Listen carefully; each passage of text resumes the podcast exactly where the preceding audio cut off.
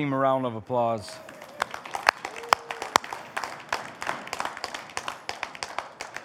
That takes a lot to make that happen, and I don't ever want anybody to think we take it for granted. So, thank you all for participating. Good morning, everybody. Welcome to Revelation Rock. It's good to see everybody. Oh, it's, it's good to be here. It's good to be in the house of the Lord. And it's good that the sun is shining. This is kind of a novelty in February. We have the sun shining, and it's like the, I don't know, fourth day in the last week that's the sun's been out, and I'm grateful for that.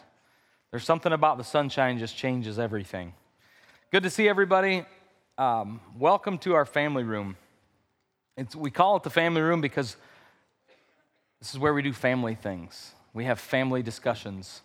Some of them we we misspeak sometimes, we say things off, we bring our cares and concerns, we bring our things that we need each other to stand in faith with us for.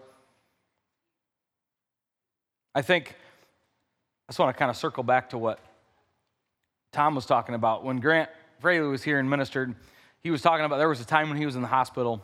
They were in the hospital with Jordy, their oldest, um, and this woman asked them, not what can you believe God for from the standpoint of like, how crazy can you get? That wasn't the context of it.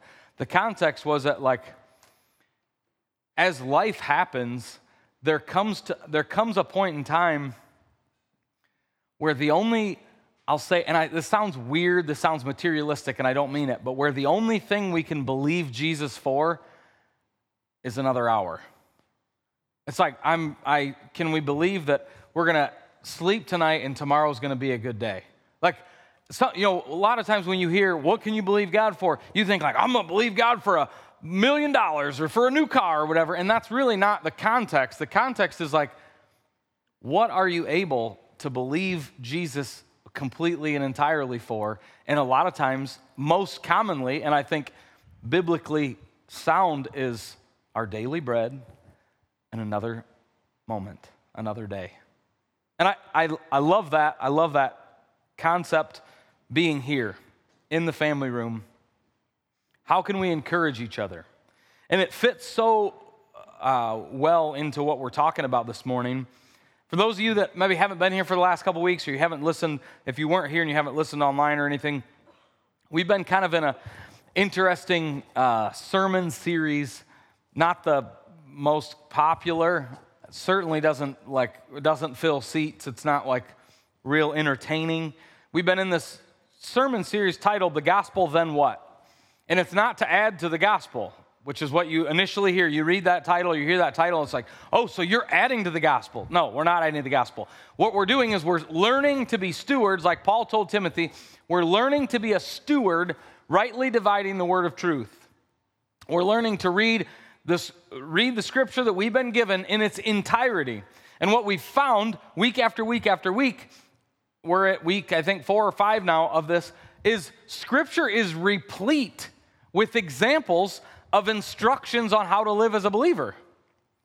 And that's not super popular because how many of you like to be told what to do or how to do it? All the time. Tom, like, what, Jody is sitting right beside you. Okay. He like, oh, yes, yes. Tom enjoys being, t- I missed that, yes. Other than Tom, anybody, we don't, you guys want to chat? You guys can chat. We can, we're good at being told what to do. As humans, we don't love to be told what to do. We don't like to be told how to live. We especially don't like to be told what to do or how to live in an area of our lives that's a struggle. I thought that would go over about like that. Like wherever, an area where it's like, well, we've kind of tangled with that a little bit. And then somebody comes along like, yeah, absolutely, that's not really a great way to live. We're like, ooh, that we just kind of resist. It's like, no, I don't need that. And there's a reality. We talked about this. I've, I've been I've been working on my reviews. I'm getting them down to about 30 minutes for a review today. The first thing that we're always going to talk about with this sermon series is the equation metaphor. Everybody remember this? I give you a two, another two, a plus symbol, an equal symbol, and a four, and you can arrange them in a true equation. Built into the word equation is equals. You could make them equal out. But you can also arrange them in a way that's untrue, right? You can put 2 plus 4 equals 2. Well, that's not a true equation. You can use all the pieces. In the same way, our right standing with the Father has been assembled or arranged in an equation format that often is not true. We start with grace, which is God's part. Free gift of salvation. Our part is to believe, that's faith. So we got grace plus faith. And then for a long, long time, a lot of Christianity put behavior, you know, plus behavior. So you got grace plus faith plus behavior equals right standing with the Father. Now, how many of you know that's not a true equation? So, what we did, we knew that wasn't a true equation, so we just whited that out. I'm saying we, not here. I'm saying Christianity in general, a large swath of us, we just wiped out the behavior and the right living. It's like, I don't know, we don't really know where it fits, so we'll just white it out, which is also not a true equation. So, we've been studying through Scripture that the proper equation is grace. That's God's part. We have nothing to do with it. We were dead in our sins. A dead person can't do anything to revive themselves. Grace is God's part. Our part is to believe. The work of the new covenant is to believe, to put our faith in Jesus and Jesus alone. We spent an extensive amount of time the first two weeks talking about if we believe, if we reach for the life saving ring and we're in the pool drowning, we reach for the ring. In our reach, there is an admission that we can't do it on our own. That makes sense, everybody? If you're in the pool and you're drowning and somebody throws you a life preserver, if you don't grab it, you're going to sit there and drown. But if you do grab it, built into you reaching for it is an admission that you won't make it without it. In the same way, when we reach for Jesus, when we believe in Jesus, there's an admission we can't, we can't believe in us and Jesus. So we got grace plus faith, our believing, equals right standing with the Father and right living. And it's not real popular because, like, well, I'm not living very right. So then what, what we do is we, because we love to analyze and we love introspection. If you're sitting here today and you're like, no, I don't like introspection, I challenge you. We as humans love to we love to look inside of ourselves and we love to analyze and think about and wonder and ponder. So, what we tend to do is we look at that equation and we say, so if grace plus faith equals right standing with the Father and right living, if we get to right living over here and we're like, I'm not living right. What, what doubt and the enemy says is then, are we not therefore right with the Father?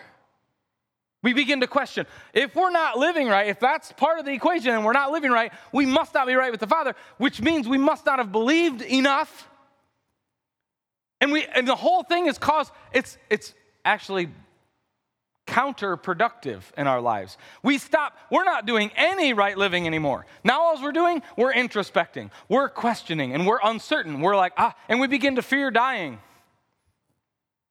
We begin to be fearful of dying because if those two statements aren't right, well, I don't want to die because I could be wrong. I could come down on the wrong side of eternity.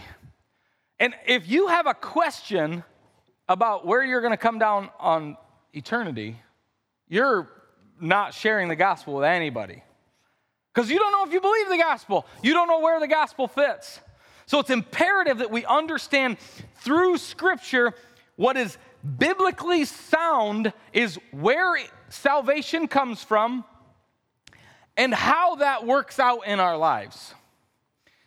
Jesus knew this situation would arise, and we looked at this the first week we talked about it. In John chapter 3, most memorized verse in all of human history is John 3:16, for God so loved the world.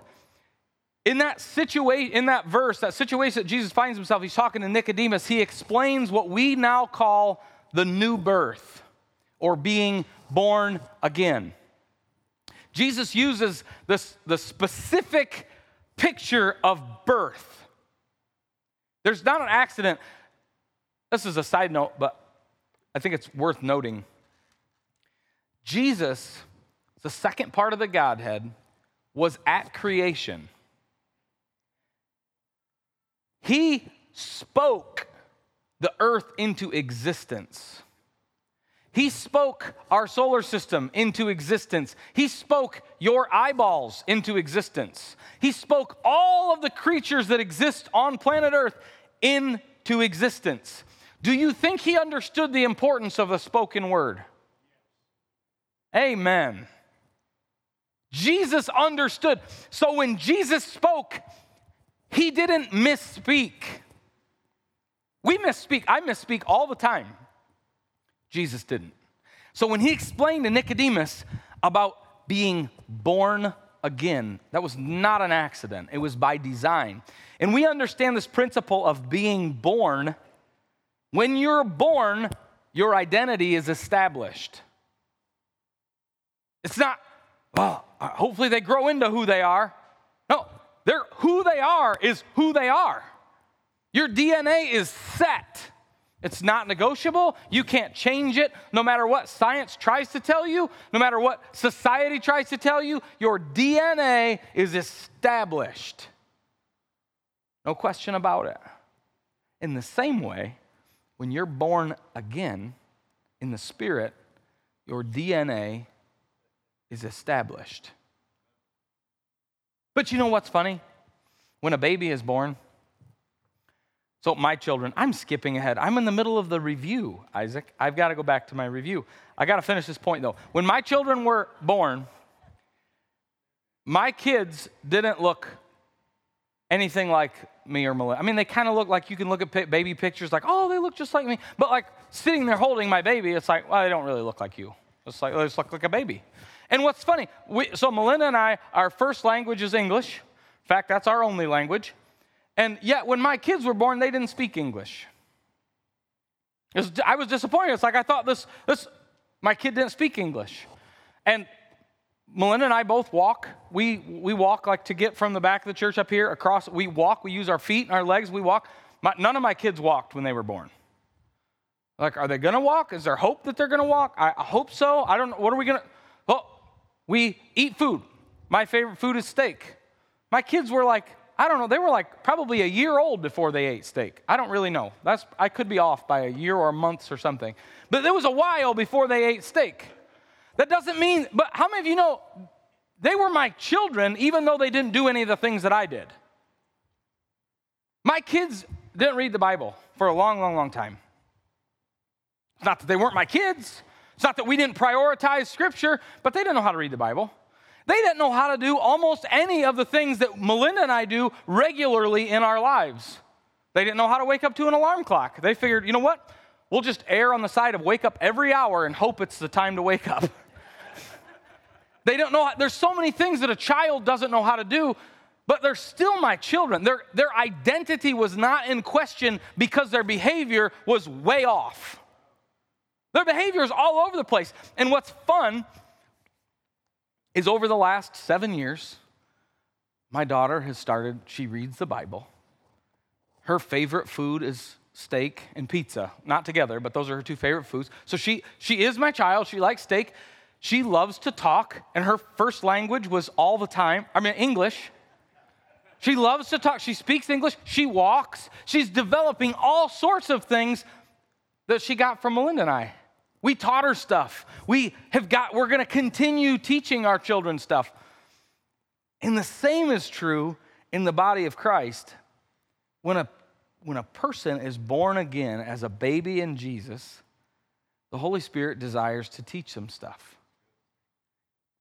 We don't, when we're born again, we don't walk like Jesus. We don't talk like Jesus.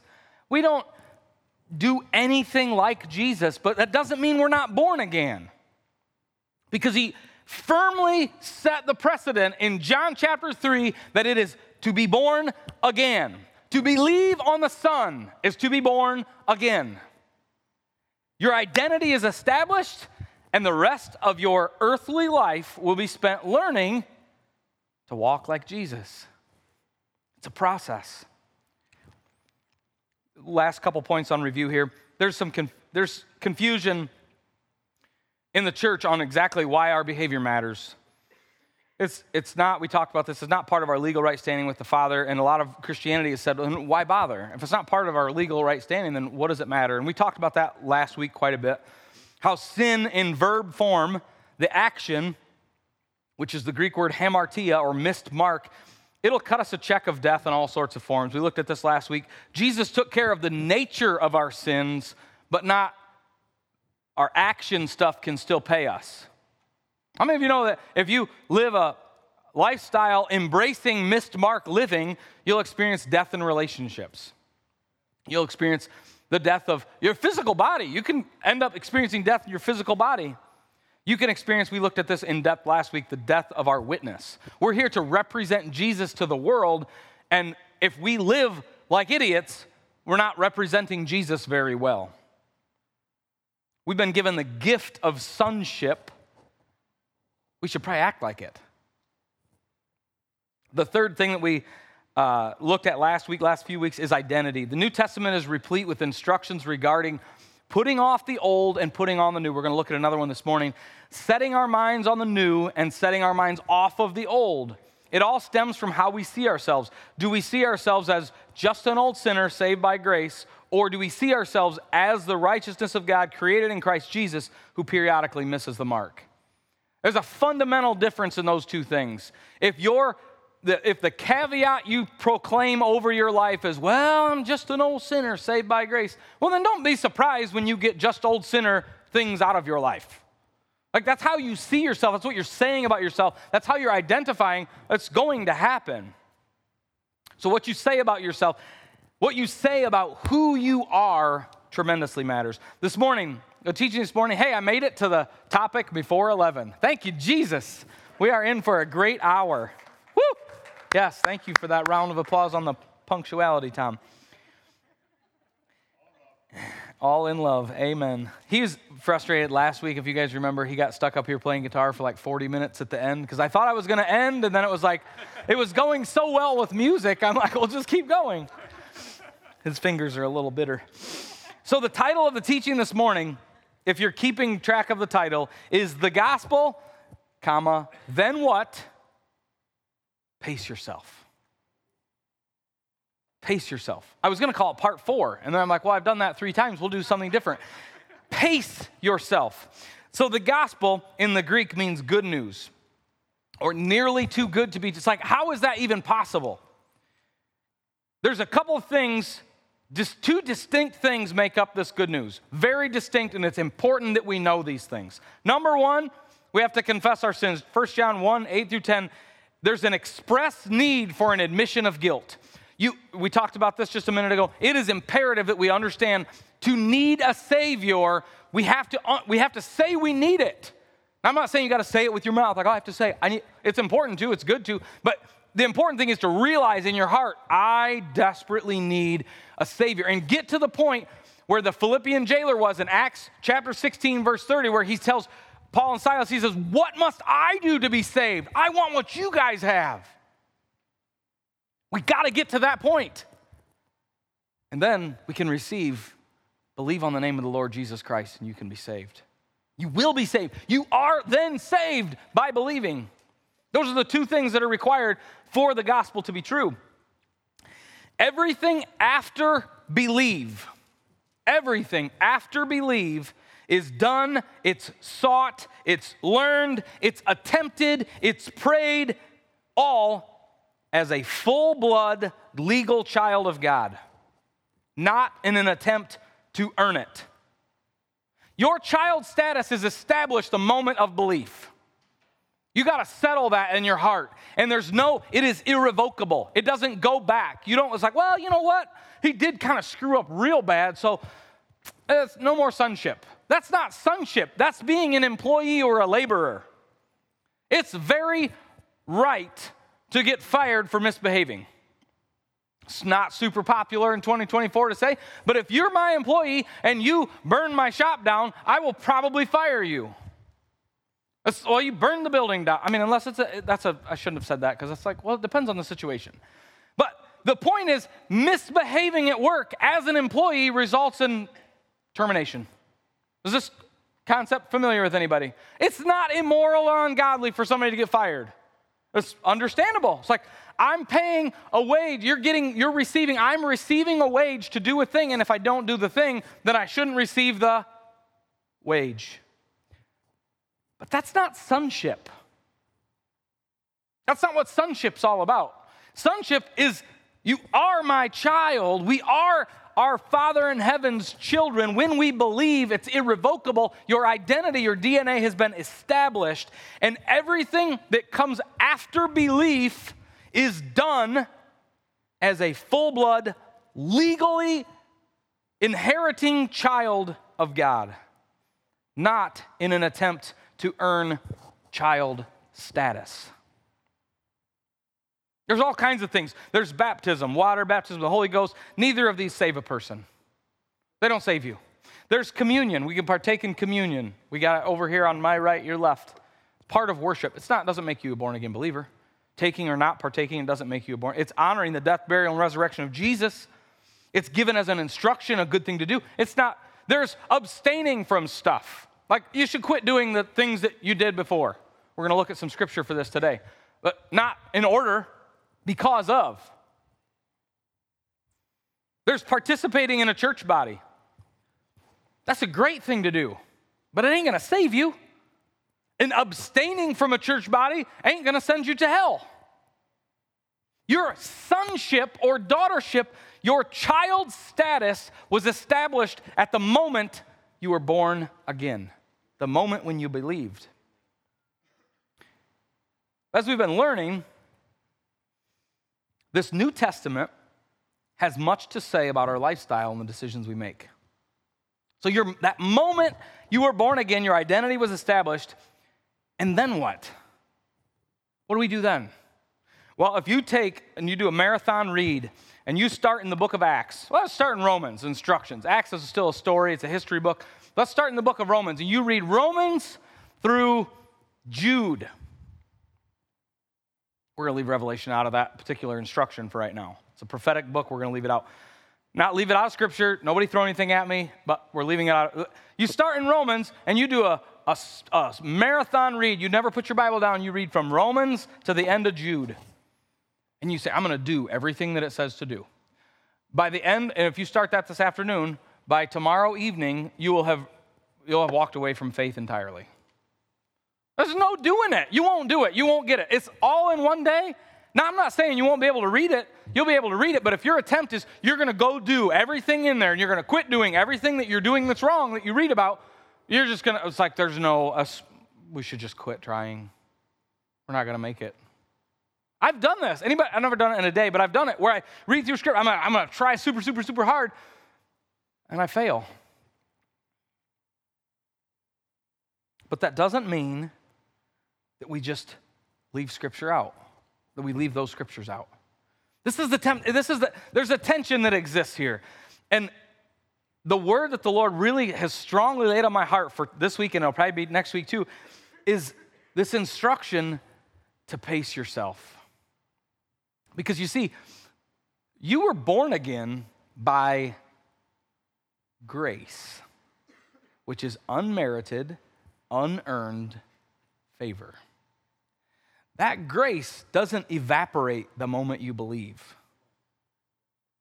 Can I get an amen? That grace is still there. You're still unmeritedly favored by the Father. He still says, You're my child, and I love you so much. Whew, that's a bit. So, the grace that got you born again, that gives you that new DNA, has appeared to all men. It's in your heart, and it will continue to flow to you. And then as time passes and you enjoy that grace, it will start to flow through you into other people around you. We looked a couple of weeks ago at how the grace of God actually teaches us. There's an instruction in the grace of God. It, it's so important that we understand the instructions we're given in Scripture to put off things, they matter a lot. It's important how we live. We're representing the creator of the heavens and the earth right now. And many of the people we interact with, we're the only representation they're going to see. That's a high calling. But the temptation is to be discouraged. We can lay the template of scriptural instruction. Everybody follow that picture? Like if you were to take all the do's and don'ts in the New Testament and you were to lay it out as a template and you were to lay that over your life, the outline of your actual decisions and lifestyle, it'd just be discouraged. Especially discouraging when we think that our behavior determines our right standing with the Father instead of flows from it. If you think that it, it is a factor in whether or not you're right with the Father, oh, that's utterly discouraging. I'll never be right with the Father. I'll never enjoy sonship if I'm on the hook to be the Son. All through the New Testament, though, there's reminders of how we're to live. And something the Lord has kind of shown me. Does anybody, this is a frank question. Anybody, you ever read the instructions found in the New Testament? The don'ts or the do's? And we're always given a list of don'ts and then a list of do's. They're always hand in hand. But do you ever read those and and there, there's a I'm trying to think of the best way to word it.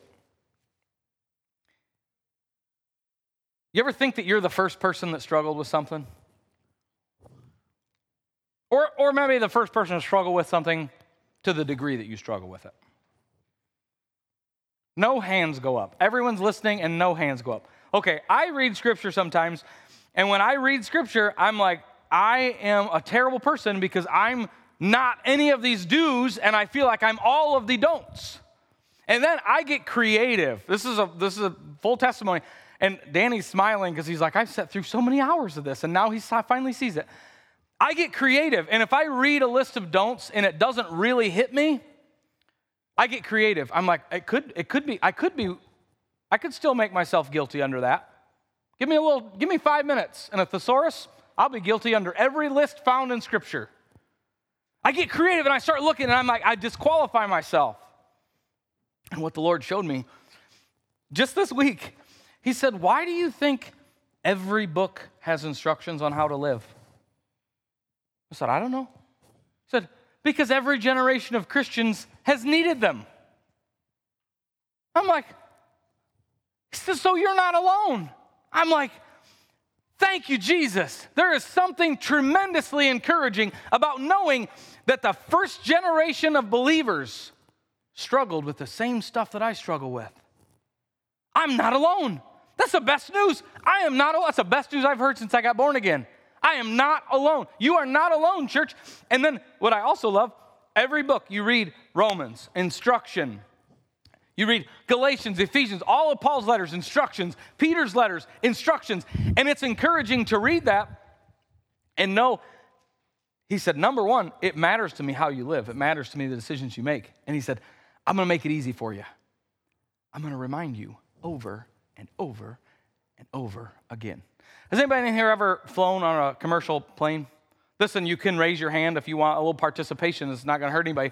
If you've flown on, if you've flown in a commercial plane, I want to ask you to finish a sentence. Please put your seat back in the upright. Oh my goodness, I didn't know you guys were all flight attendants. Okay, put your tray tables upright position also. We're going to be coming through the cabin in a few minutes. Please collect your trash. Man, you guys could all be flight attendants. Or you've just heard it over and over and over and over and over again. No, this is a stretch for me because I never got to hear this. And Trey is not here. He's my he is always the one that appreciates my jokes about our education, but he'll maybe hear it later. If you hear a bell go off and you're walking a school hallway, does anybody know what to do? Run. You're, it's like class has just, or it's just getting ready to. It's like, I gotta go. I just heard the bell ring. I have no idea what that's like. It seems exciting. we never did the bell, we were just always late.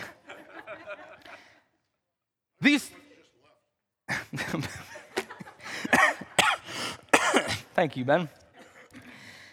As, as a human, we understand how repetition makes things just second nature. Please put your seat in the upright position. Now, no one in here, I don't think, is probably a flight attendant today. Maybe there's somebody in here as a flight attendant. But we've all, if you've been on a plane, they're so methodical about it and they say it so often. And if the seatbelt sign is on, please keep your seatbelt fastened. It's all these things we understand. It's just, well, we just know because we've heard it over and over and over and over again. When you hear the bell, if you spent however many years a person typically goes to school, in the school, you hear the bell and you're like, oh, class has started already, or I'm late. Or for some of you overachievers, you never heard the bell unless you were in your desk. You're like, I don't know what it would be like to hear it in the hallway because I was always sitting in my spot. That wouldn't have been me. We know repetition makes things second nature. Throughout Scripture, the Lord, the Holy Spirit inspired writers to write repetitively because we're very forgetful on our own. If we get one instruction one time, it's like, hey, you know what? You guys probably shouldn't do this. Just one time in Scripture? Oh, number one, we'll figure out a way around it. And number two, we'll probably forget it. But if every book of the Bible talks about put off the old man, put on the new man, put off the old man, put on the new man, you were created in righteousness and true holiness, put off the old man, you used to operate that way, now operate this way, all through Scripture, and we read Scripture in its entirety, the Holy Spirit gets every book to remind us. Remember, put your seat back in the upright position. We're coming in for a landing. Put your tray table, lock it up. You hear the bell ring. These are, these are things that are in the natural that we understand. Repeat, repeat, repeat. Remember, remember, remember. In Scripture, we get repeat, repeat, repeat. Remember, remember, remember. It's a process. The very first time I flew, I was a little kid. I flew one time with three little kids. It was an experience. But when they gave the instructions in the airplane for what to do, do you know that my three kids, we had two kids at the time, they had no idea what to do. Did you know that? They, they, my kids were sitting there, like, I don't know, what do you mean, put your seat back in the upright position? They never heard it before. They had no concept of what to do. But they didn't throw them off the plane for it. They didn't say, you know what? If you ever want to fly again, you better figure it out. No. As a, has anybody ever heard that spiritually? If you want to be a Christian, you better figure it out.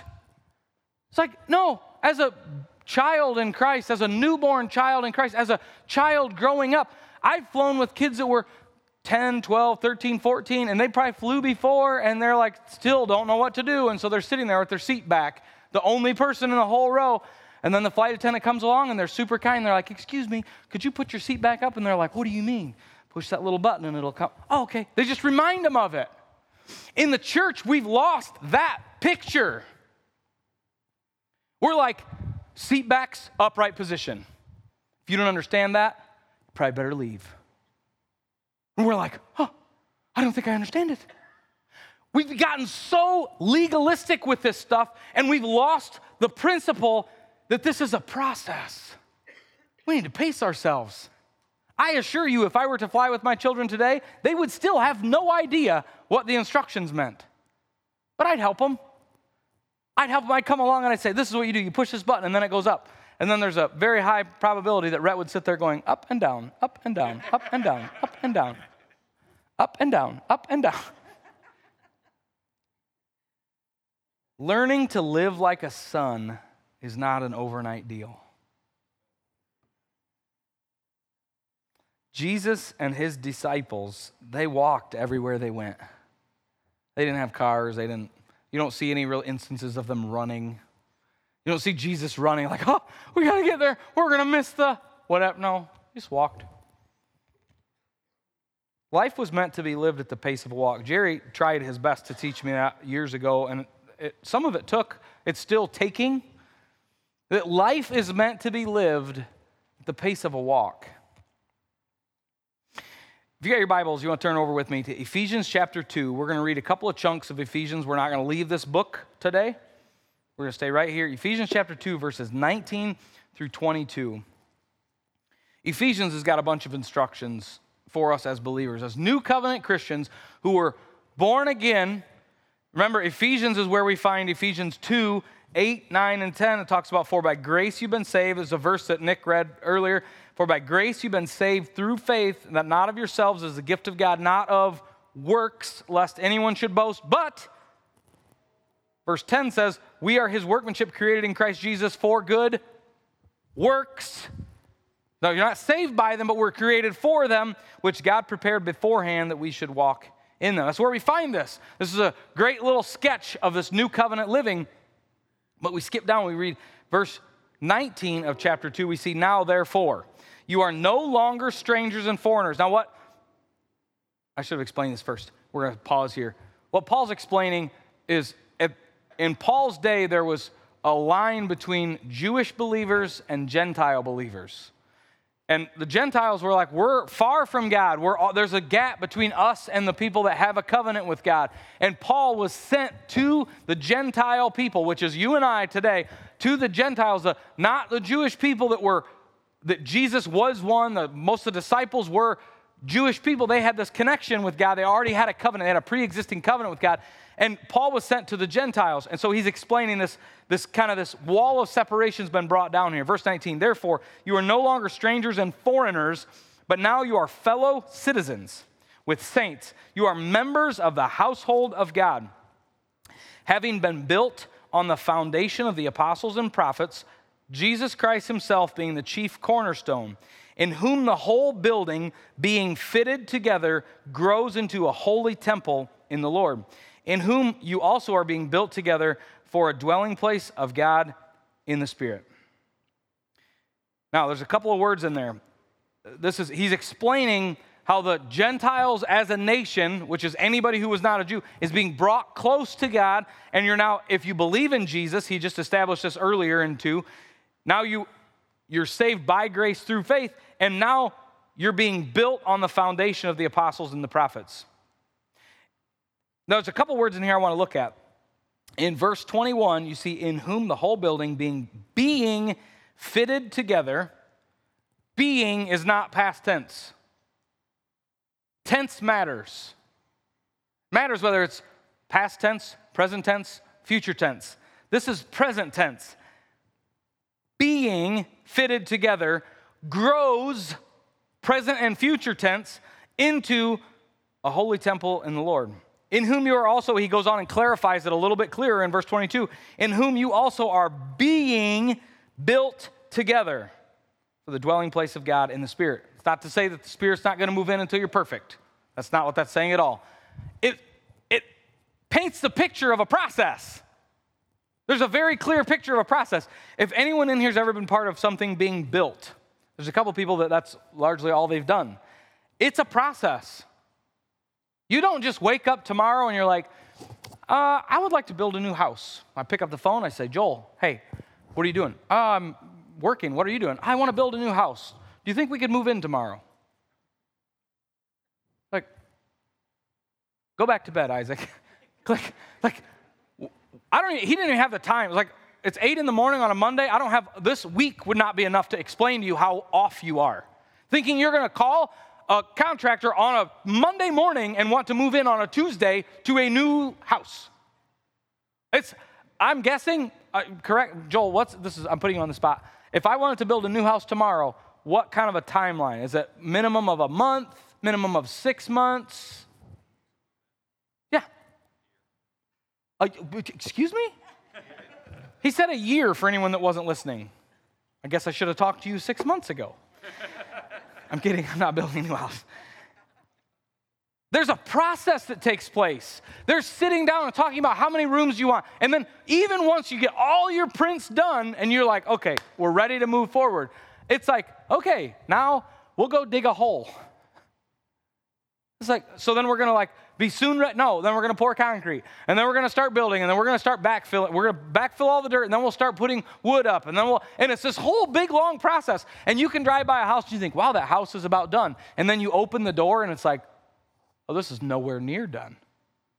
There's nothing finished inside. There's this whole process that takes place. We understand that in the natural, don't we? Can I get an amen? In the natural, we understand. It takes time. You ever take your vehicle to get serviced and they're like, hey, you know what? Turns out you need an engine overhaul. You're like, so tomorrow then until I get it back? And they're like, no, no, six weeks. There's a process that takes place. Is as a believer, you we get born again in a moment. And then the rest of our lives is a process of being shaped and molded and carved into the person that Jesus has for us to be. Oh, there's so many things I want to get into. Living the lifestyle of a son, it takes time. As we walk with the Lord hand in hand, we allow the Spirit of God to explain Scripture to our hearts. He will reveal the whys of so many things. Um, I could come up here and, and preach a sermon. We could read, and we're going we're gonna read a chunk of Ephesians chapter 4. And I could, I could read to you this chunk of scripture. I could have a bullet points. Everybody try not to do these things. Everybody should just try. You could write them in your book. You could have like a notebook. You could write all these things. You could stick them on your mirror at home. You could say, The preacher said, don't do that. And then we could get our spouses to remind us of it. That'd be a real blessing, wouldn't it? They say, Hey, you remember what the preacher said? Don't do that. Amen. But you know, if we don't understand the why, we ain't gonna do it very long. We're certainly not to continue to seek it when we fail. But if we understand the why, we'll pursue right living for the rest of our life, even if we fail for the rest of our life, because we understand the why. And the Holy Spirit is the only one who can explain to you in your heart the why. Turn to Ephesians chapter 4, verses 11 through 24. We have a couple points yet to get to. I'm excited about them. Ephesians chapter 4, picking up in verse 11. This is Paul's instruction to the church in Ephesus. He's explaining unity and he's explaining gifts. So, verse 11, he says, He himself, being, this is Paul talking about Jesus, gave some, some of us as believers, to be apostles, some to be prophets, some to be evangelists, some pastors, some teachers Verse 12, for what purpose? For the equipping of the saints to do the work of the ministry, for the edifying of the body of Christ, till we all come to the unity of the faith and of the knowledge of the Son of God, to a perfect man, to the measure of the stature of the fullness of Christ, that we should no longer be children, tossed to and fro, carried about by every wind of doctrine, carried about by the trickery of men, carried about in the cunning craftiness of deceitful plotting, but Instead of being carried about by all those things, speaking the truth in love, we may grow up in all things into Him who is the head, Christ Jesus, from whom the whole body, joined and knit together by what every joint supplies. In the King James, we memorize that supplieth, according to the effective working by which every part does its share, causing growth of the body for the edifying of itself and love. This I say, therefore, and testify in the Lord, that you should no longer walk as the rest of the Gentiles walk, in the futility of their mind, having their understanding darkened, being alienated from the life of God because of the ignorance that's in them, because of the blindness of their hearts, who being past feeling have given themselves over to lewdness, to work all sorts of uncleanness with greediness. But you, you have not so learned Christ, if indeed You've heard him, you've been taught by him, as the truth is in Jesus, that you put off concerning your former conduct the old man which grows corrupt according to the deceitful lust, and be renewed in the spirit of your mind, that you put on the new man which was created according to God in true righteousness and holiness. That's a good chunk of scripture. There's a lot in that for us. There's a process, there's a picture of process continued in that. There's this challenge like, you used to think this way, but now grow up. You've been invited, you've been given a new identity in Jesus. I love in verse 16, from whom Jesus Christ, from Jesus Christ, the whole body, that's all of us and more, joined and knit together by what every joint supplieth. According to the effective working by which every part does its share, it causes growth of the body for the edifying of itself in love. This is such a clear picture of our opportunity that is before us to participate in the body of Christ. And, and in this, the thing I want to draw out this morning if you've ever been a part of something in a church, there's a chance that you've messed up. Or at least I have. I'm sure at least one of you has done that also. Where it's like you've, like, I'm going to do this for church. And then it's like you drop the ball. Can I get an oh me at least? Maybe not an oh amen, but an oh me. Where, ah, and then we can bring our, we can bring into ourselves condemnation. No longer, we talked about this last week, no longer fit for use. Because see, because see, I tried one time. I did this thing with this bunch of believers at this church a long time ago, and then and I didn't, it didn't work out. And see, so now I shouldn't do things at church. Anybody ever been there? That might sound a little elementary, but I guarantee I've spoken with many people in here. We've all done our time there where we're like, no, no. Because this one time, I was at this one church and these one people, they did something and it really hurt my feelings, or I hurt their feelings, or we got upset, or this didn't work out. So it's like, I'm going to be done with my church stuff. And in this picture, we see Paul inviting us. It's a process.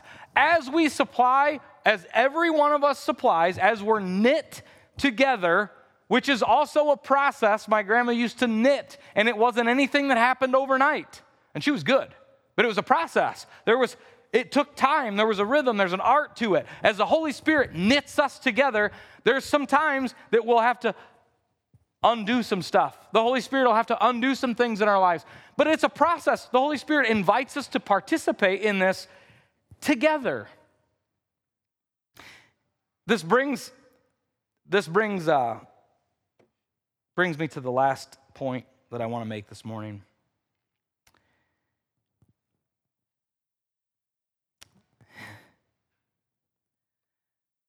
The living like a child of God is a process. We've established that. It takes time, right? Everybody say, it takes time. It takes time. Thank you, Jesus. It takes time. It's good to know we've got time. I don't care how old you are, I don't care what's going on in your life. We've got time for the Holy Spirit to work us together, to knit us together bit by bit. But along with time, it requires boldness and humility working together. This picture, and it's actually also found in Ephesians chapter 5, verse 21, we see, well, you read verse 20, it says, giving thanks always for all things to God the Father in the name of our Lord Jesus Christ, verse 21, submitting to one another in the fear of God. Um, this part that we just read about in Ephesians 4, where we're, we're learning to walk together, we're learning to enjoy the process of being knit together, enjoy the process of learning the things to not do anymore. This is a thing we all got to do together. But for that to work, we have to have both boldness and humility. We have to have the boldness to share truth and the humility to receive it. And it can't just be like, okay, well, Tom's going to have the boldness and I'll have the humility.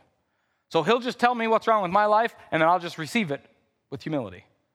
That's, that doesn't work. That works one time but it doesn't work for decades. There has to be both boldness and humility in my life and boldness and humility in his life for us to be able to sharpen as iron sharpens iron, one man sharpeneth another, to grow and to walk and to see each other molded more and more into the image and the likeness of Jesus. There has to be boldness and humility in both people. And in this body of believers here, we have to have boldness to speak the truth to one another and humility to receive the truth from one another. And, and what I, I think what concerns me at, for us as a, I'm not, it doesn't concern me like I'm looking at us, I'm like, oh boy. Ever, like your parents ever tell you, like, I'm, I'm really concerned about you? It's like, oh, what's wrong with me? That's not what I mean. What concerns me about this whole concept in our culture today, this is the last point of this morning but our culture today has become one of non committal like no other culture has ever seen. What do I mean by that? Well, our culture today, and, and we talked about this a couple weeks ago, and, and we're going to keep hammering on this. If you, I invite you to leave offense. If there's an opportunity in anything that I've said this morning to be offended, I invite you to leave it underneath your seat. We'll collect all the offenses after church. We're not doing, this isn't, an, I'm not encouraging anybody to be offended. There's going to be things, the opportunity for offense in this kind of a message is everywhere. And I'm encouraging you to not take it. We're learning to walk this together. We're learning to edify and encourage each other. There's going to be there's stuff in my heart where I'm like, I need to grow in this area. And there's going to be stuff in all of our hearts that's like, ah, I need to grow in that. But it's not a negative thing. It's an invitation for an opportunity. So that continues with this point. Nobody be offended by this. We're just talking through this. Our culture today has become non-committal to the point that we expect to be able to quit a job after a week of work with no real. It's like, well, I had the job. It's like I don't really want to do the job anymore. Like, in fact, most, a lot of people in my generation, they don't feel the need to even like, I'm just gonna not go to work anymore. I just won't go. I, I'm not gonna quit because that could be uncomfortable. Whereas if I just ignore calls from work and don't show up, I just won't work there anymore. Our culture expects to be able to dissolve a marriage at any point in the marriage for any reason we deem it necessary with no consequence. No side effects, just like, we're done. Marriage was fun, it's not fun anymore, so I'm out. Parenting is increasingly viewed as optional with abortion on the rise for the last 50 years. Friendships end every single day over increasingly petty disagreements, even over social media stuff, which is virtual. It's not even real things. And people will end friendships and relationships. It's like, well, did you see what so and so posted?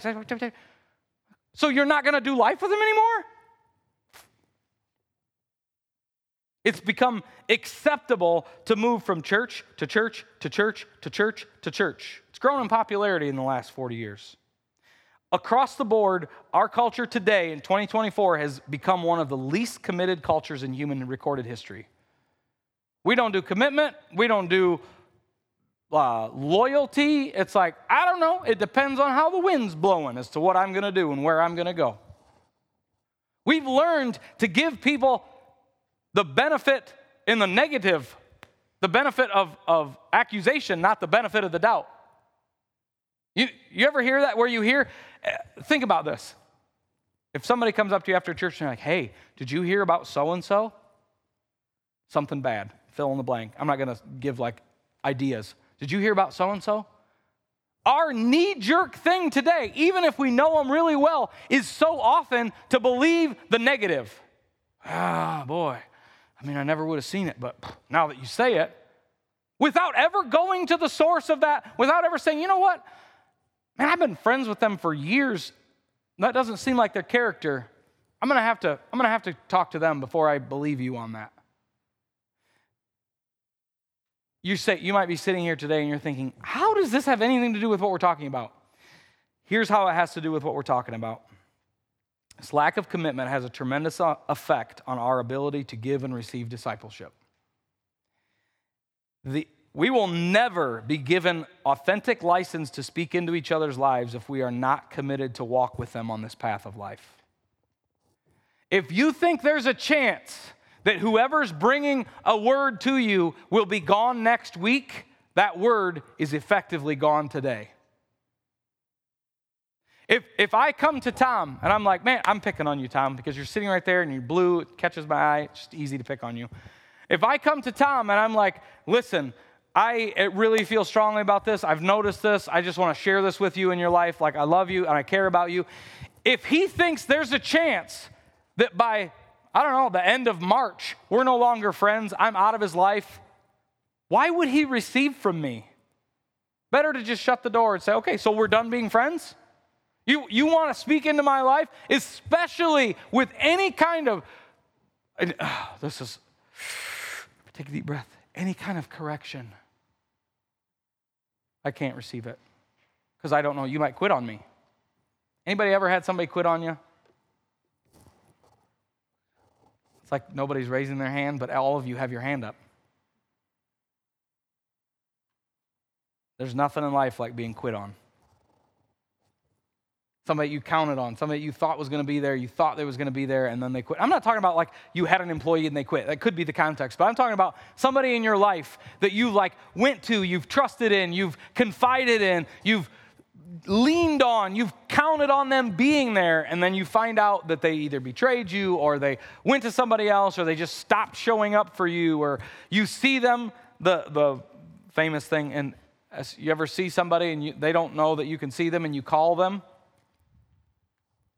Somebody calls me.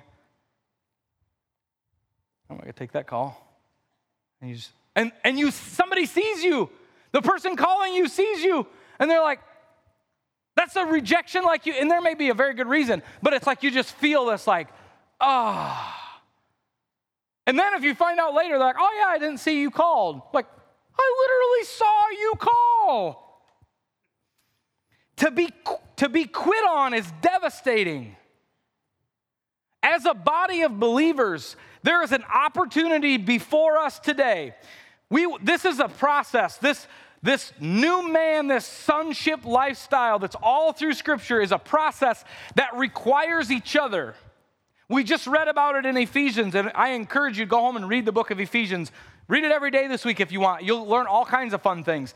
But all through the book of Ephesians and all through the New Testament is this need that we walk together. This isn't Christianity, one guy lone wolf in it. That's not it. It's about walking together. It's like mountain climbing. You don't mountain climb alone, you mountain climb with people. There's a support system, and that support system is so fragile. In our culture today, that support system is so fragile. We have to prove that we're going to be there with each other. And this has gotten this confusing thing where it's like, so we just say everybody's everything is okay. No, you don't have to agree with someone to be there for them. But I promise you, if you ever want to help them walk out of wherever they are, you have to be there for them. You have to be there for them. The only way that submitting to one another in the fear of God that Paul instructs in Ephesians chapter 5, the only way that that happens is if we prove that we're there for each other. We're not going anywhere. The early church, yeah, if we think we will if we think somebody's going to walk away from us at the drop of a hat, we aren't likely to give heed to their words and this is for all of us, no matter what context their delivery or what scripture they lace with it. Sometimes we think this is what has gotten me, and I think this is what has given Christianity such a black eye. What we, what we can tend to do, and I'm gonna just, this is just a picture for everybody to just think about this. This is just like a, like a skit, if it were, where I'm reading through scripture, reading, reading, reading, and I find a verse and I immediately think of somebody that I know that I think is wrapped up in whatever that verse is talking about. Anybody ever done that? By a show of hands, you ever done it? Reading, it's like, oh boy, that's Jane. I know that's Jane. In fact, in fact, I need to confront Jane with this verse. And so I go to Jane, I'm like, Jane, Ephesians chapter 4, verse 29 says, Let no corrupt word proceed out of your mouth but only what is good for building others up, for necessary edification, that it may impart grace to the hearers. I don't think you've been doing that. And then I walk away. I've just done. But what we do in Christianity, and I picked on Jane because I know that number one, I'll hear about it later, and number two, she can handle it. The scripture that we read and we're like, I gotta, I gotta speak the truth in love. Whew, I gotta speak the truth in love because I know Jane, I need, I know she needs Ephesians 4:29, she's been there's been some corrupt words, and I gotta bring correction in her life. And then I'm just, I'll walk away. It's like I don't have any, I don't I did my job. The church has done this for so long. We read scripture, and we're like, I'm gonna, well, I'm gonna bring correction, and I'm gonna lace some scripture in there. So what are you gonna say? That's what the Bible says, Jane. What are you gonna say that you haven't been? I'm picking on you a lot, but you see, that's what we've done. And so what happens is Jane's like, I'm not ever going to talk to him about anything. And I probably don't need to be around him ever. I don't, I didn't feel, there was no love. We've never, we've talked like briefly, like three or four times at church at this point. It's like, I don't, uh, I don't, he's not, what in the world? He didn't even ask about what was going on. He didn't have any, it just like brought that, like, we're going to bring that correction. This is giving Christianity this thing where it's like, so what we do is we come together and we're like, I don't want to go anywhere where anybody tells me anything about any kind of part of life. So, we'll call it my safe space. We'll just be safe at church because nobody will ever say anything to us about anything, any area of life. And the net result of that is we're never going to change. We have to grow in our culture to the point where we're studying scripture, where we're able to speak into each other's lives, not everybody just telling everybody what's wrong with themselves. That's not what we're talking about. We're talking about being so committed and walking in life together where we open ourselves up. I had a conversation with a fellow believer this last week. Listen to the sermon from this past week, and I asked him, I said, Can you give me any pointers? He's like, Oh, no, I thought it was really good. I said, No. Can you give me pointers? He's like, Well, I said, What would you change? What can you encourage me? What can you speak? He gave me three things that I need to work on in my sermons, and I obliged him by not doing any of them this morning. He gave me three. I did not listen. But all those three things, it was like at first, first delivery, I'm like, really? And my gut was like, I want, like, you don't understand, like, what I was, what I was trying to get at was this. And he's like, I'm not, I'm like, he said, I don't want to offend you. I said, You're not going to offend me. We're going to talk about this, and I want you to speak into my life. And the reason that guy gets to speak into my life is because he's been there, and he's been there, and he's been there, and he's been there, and he's been there, and he's been there forever, and he's never going anywhere. So he gets to speak into my life. He gets to say things. He gets to say, you know, that was a little, this didn't really connect with me. And I'm not going to get offended because I get to speak into his life. There's this reciprocity, which means it goes back and forth. We get to go back and forth in each other's lives. We get to hear correction when we when the relationship is there. Without a relationship, we better not be giving each other, each other correction. We're just going to push each other away. We need to establish relationship. Build these relationships. And if we build them biblically, they will withstand everything Scripture gives us. The early church, this is something I want to, that this is super not popular. If anybody wants to go during this, is totally fine. I will not be offended. But this last thing, the early church had an advantage over the American church. See, unity is not difficult to walk in when they're beheading people. It's not hard. If they're persecuting the church and they're offing people, and I mean, like this happened, this happened all the time in the first century. And don't anybody, don't anybody be just like confused and think Isaac's believing for persecution. I am absolutely not believing for persecution. I'm simply talking about something the early church had that we don't. They were persecuted on the regular, all the time. And in that environment, there wasn't a lot of fair weather fans is it costs you too much. You're not going to be a fair weather fan. If there's a chance that they're going to chop off your head, if you don't actually believe it, I'm not going to that.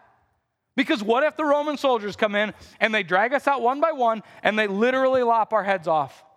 It's like, that's not a risk I'm willing to make for just a social club. They, they trusted each other. It's like, if you're here, you're here. Like you're all into here. If you're here in the early church in the first century, when you hear knocking on doors and you everything's completely secretive, like we're trying to not get executed by the government, there's a there is a loyalty and there is a, a unity that is unmistakable. Today it's a little more difficult. There's a definite strategic advantage of unity during hard times. Does, everybody, does that make sense to everybody? Like, it's strategic. It makes sense. During hard times, it's like we gotta be, we gotta stand together. Today, we don't have that. Thank you, Jesus. I'm not believing for that, okay? But we gotta prioritize this unity stuff. We got to make decisions, and it might be hard decisions in your gut and say, you know what? I'm going to cast my lot in with them, and we are going to be, we're going to walk together. And I don't agree with everything that they're doing. I'm not maybe certain that I'm lined up with everything that they're standing for in their life right now, but I want to do life with them for the rest of it. We have to prioritize commitment, demonstrating that we intend to walk with our fellow believers. And that is how we pace ourselves. together. We stay together. I ran um, collective gasp. Everyone's like, You ran? Was someone chasing you? Yes. There was a bunch of people. At uh, Thanksgiving, I ran the turkey trot. It's a four mile race, felt like 4,000 miles, which I found out later most of the people had trained something of more than a day before. But I ran, I ran that race with a friend of mine, and we started out, and it was like, I started out, I'm like, I can, I was start off running. It's like, well, like we didn't really do any training. So maybe we should pace ourselves. Mm-hmm, okay. Well, we talked probably three quarters of that race. I use race very liberally. This was, did not look, if you'd have seen me, you wouldn't have thought I was racing. You'd have thought, he's going to be with Jesus any step now. you wouldn't have thought, he's racing, he's going to win. It's like he's not going to win, he doesn't even look like he's racing. But we did that four miles, we paced ourselves. And there was two different points in a four mile race. Okay, telling the truth, there was about a thousand points, but there was two specific points where I was going to quit. I thought, this is, I should just quit. I'm not going to keep running. And there was points for them too where they was going to quit. Well, neither one of us said when we were going to quit, and so neither one of us quit. We ran the whole thing. We were, I mean, running very slowly. Run is like race. I use it very loosely. It's like there was, we was running, running. Again, you would have been like, I don't know if that's a run, Isaac. That's pretty, but we were running and we never broke pace that whole race. If I would have been alone, I promise you I would have walked about three miles. We were together. So we kept pace. We kept encouraging each other. Just like it was at the end, this was probably it at the end. But we went across the finish line. And it's like, we never ran the whole year and we ran four miles and we kept going. And I was like, I, I saw that picture when I looked at this and I'm like, as a church, what a clear picture of us running this life. It's so much harder to quit if you know somebody else is there with you. Let's keep walking. Let's keep the pace together. Pace ourselves. This isn't, we're not going to be molded in the image of Jesus by this afternoon. You know that? It's all in here. You got something you're struggling with. Tom, could you come play a little guitar? I promise, no more than 10 minutes. There's, there's all kinds of instructions in here that pertain to all of us, specifically, some of them. You might have some scripture where you're like, oh boy, I struggle to read that because it reads my mail. But as you read scripture, you're going to be molded more and more, little by little, into the image and the likeness of your Lord and Savior, Jesus Christ. The way that it takes place is line upon line and precept upon precept as we study Scripture and as we study it together, as we encourage one another, as we walk with each other, as we show up for each other, as we answer the phone, as we make the phone calls. That's how we do this. That's how we pace ourselves. And if we get ourselves into that spot, we find that rhythm, we find that pace, just like my four mile run. Find that pace and you'll run. And you'll find it harder to quit. You'll find it easier to keep running. You'll be encouraged and you'll be able to encourage. There'll be times that you're corrected. And you know, being corrected by somebody that you knows that you know loves you, that's all right. That's all right. To receive something from somebody that you know they've got my best interest and they're not going anywhere. That's a good thing. The Holy Spirit will lead us in that. He will lead us in it only and always through the Word of God. You would stand with me, I want to dismiss us with a declaration and a prayer. This morning at Revelation Rock, we declare that we are stewards. We're learning to rightly divide the word of truth by the power of the Holy Spirit. We declare that because of Jesus, we are children of God, chosen to represent this glorious gospel to the world around us. We're filled with His Spirit and we're confident in His promise. We step into our world with the boldness of lions, eager to share Jesus with each of our circles. This morning, we declare that we are blessed. We are highly favored of the Lord. We're blessed when we rise and when we lie down. We're blessed in the city and we're blessed in the country. The greatest reality in our world today is the promise of God to never leave us and to never forsake us. It's on this promise that we rest, knowing that greater is He who is in us than He who is in the world. Bow with me if you would. Father, I thank you so much. Ah, Lord, we thank you for Jesus. Thank you for the gospel.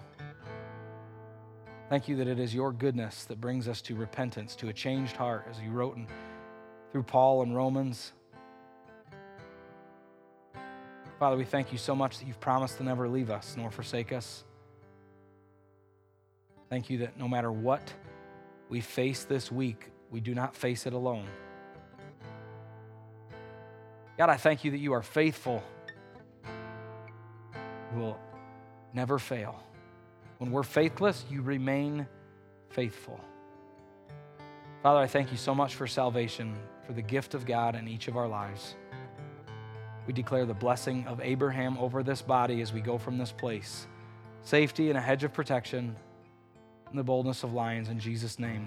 Amen. You guys are dismissed. Have a wonderful week.